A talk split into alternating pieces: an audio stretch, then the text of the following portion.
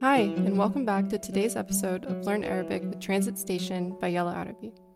Don't forget that we translate all of these episodes. You can find them on our website, yellowarabi.com. Today's episode is about the life of the modern Egyptian philosopher Hassan Hanafi.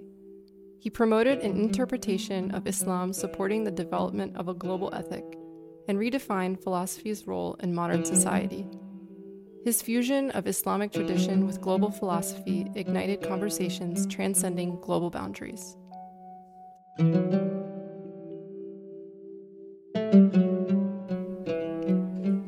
حسن حنفي من مواليد سنة 1935 تخرج من كلية الآداب جامعة القاهرة قسم الفلسفة عام 1956 تعلم على إيد أشهر أساتذة وأعلام جامعة القاهرة المتخصصين بالفكر الفلسفي. سأفر لفرنسا ليكمل دراسته العليا وحصل على الدكتوراه بالفلسفي من جامعة سوربون عام 1965 رجع لمصر واشتغل بمهنة التدريس وحصل على شهرة كبيرة ببلده وبالعالم العربي وكان معروف بأغلب الدوائر العلمية والفكرية والفلسفية خارج العالم العربي كمان.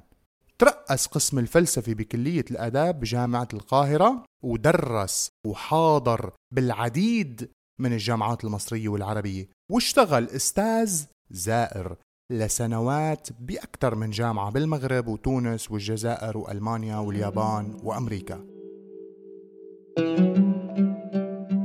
اشتغل حنفي مستشار علمي بجامعة الأمم المتحدة بطوكيو ما بين عام 1985 و 87 وكان نائب لرئيس الجمعية الفلسفية العربية وأسس الجمعية الفلسفية المصرية وتدرج وظيفيا فيها من سكرتير عام حتى ترأسها وضل رئيس فيها حتى مات.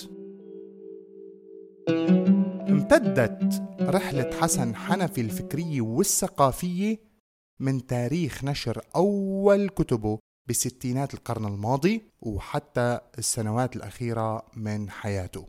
وعلى مدار هالرحلة رفض المكتبة العربية بعشرات الكتب والمؤلفات والتحقيقات والترجمات اللي بتشكل بمجموعة مكتبة فلسفية وفكرية ضخمة. كان حسن حنفي صاحب إنتاج غزير وكان ميال للإسهاب بشرح أفكاره وتصوراته. ترك حسن حنفي عشرات المؤلفات الفلسفية اللي بتتعلق بالمذاهب والتيارات والأفكار الحديثة وبالأخص بمناهج التأويل الحديثي ومذهب الظاهراتية وتأويلها. وتنوعت الاتجاهات الفكرية اللي عالجها وشملت قراءات التراث الأوروبي لجانب التراث العربي ونقده. ولعب بعض من هالكتب دور تنويري عظيم بإلقاء الضوء والتعريف بأبرز أعلام الفكر الفلسفي الغربي والشرقي. بالإضافة لمصر والعالم العربي بالإضافة لإسهاماته البحثية اللي غطت أغلب تيارات ومذاهب الفلسفي قديما وحديثا. اشتغل حسن حنفي عقود طويلة بتركيب وبناء مشروع فكري وفلسفي. غازل فيه التيارات الدينية الإسلاموية عرف باليسار الإسلامي وحاول فيه جمع بين أدبيات الفكر اليساري وعلوم التراث الديني والفكر الإسلامي. بس ما انقبلت. لا بين الإسلاميين ولا غيرهم. على الرغم من أنه لف حواليه بعض المثقفين المصريين والعرب نقدر نفهم فكرة اليسار الإسلامي من كتابات حسن حنفي على أن محاولة البحث عن الجوانب العقلية بالفكر الإسلامي وإن اجتهادات متنوعة انوصفت إنها توفيقية وبتتصور أنه يمكن الجمع بين مفاهيم الحداثة والتراث. بمشواره البحثي الطويل عالج حسن حنفي كثير من القضايا والإشكاليات اللي مش ممكن لأي مثقف مهموم بواقع أمته يتغاضى عنها أو يتناساها. وهي ببساطة عبارة عن أسئلة ملحة اللي بلش المثقف العربي طرحها مع بدايات عصر النهضة الحديثة وبعدها لهلق موضع نقاش يعني منحسن نقول إنه من مطلع الثمانينات تقريبا وحتى وفاته يعني ما يقارب الأربع عقود عكف حسن حنفي على إنجاز مشروعه الكبير والضخم من خلال كتاباته مثل التراث والتجديد بحلقاته المتعددة. وكتابه من العقيدة للثورة بأجزائه الخمسة.